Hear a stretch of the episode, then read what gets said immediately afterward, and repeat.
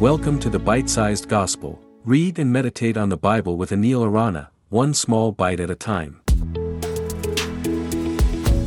Hello and welcome to the Bite Sized Gospel. Today we will reflect on John 12, 16 to 19. Listen. At first, his disciples did not understand all this. Only after Jesus was glorified did they realize that these things had been written about him and that these things had been done to him. Now, the crowd that was with him when he called Lazarus from the tomb and raised him from the dead continued to spread the word. Many people, because they had heard that he had performed this sign, went out to meet him.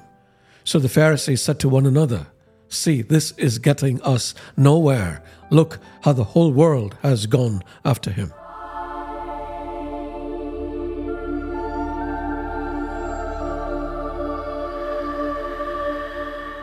The disciples' initial lack of understanding highlights an important truth about discipleship.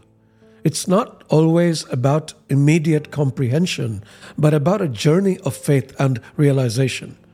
This can serve as a comforting reminder that even those closest to Jesus didn't always grasp his mission right away.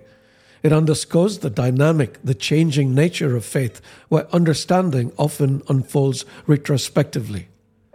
The reference to the miracle of Lazarus' resurrection is also important. It shows how Jesus' miracles were not just acts of compassion, but also powerful tools for revealing his identity and purpose.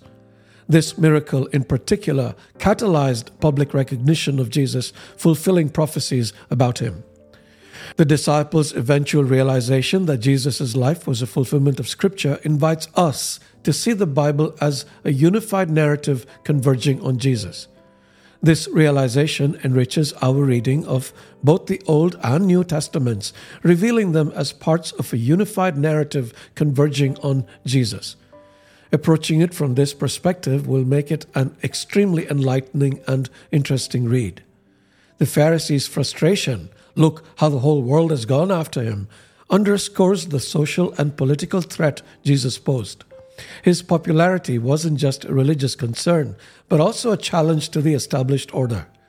This aspect can inspire a re-evaluation of how Jesus' message challenges societal structures even today. Finally, this passage, especially in its reference to Jesus being glorified, invites us to contemplate on the mystery of Jesus being fully human and fully divine. It opens up a space for exploring the paradoxes inherent in the Christian understanding of Jesus.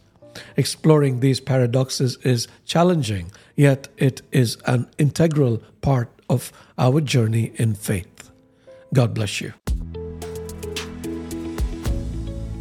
Thank you for listening to the Bite Sized Gospel. If you enjoyed this episode, please share it with your friends. For other great content including live sessions visit www.anilarana.com.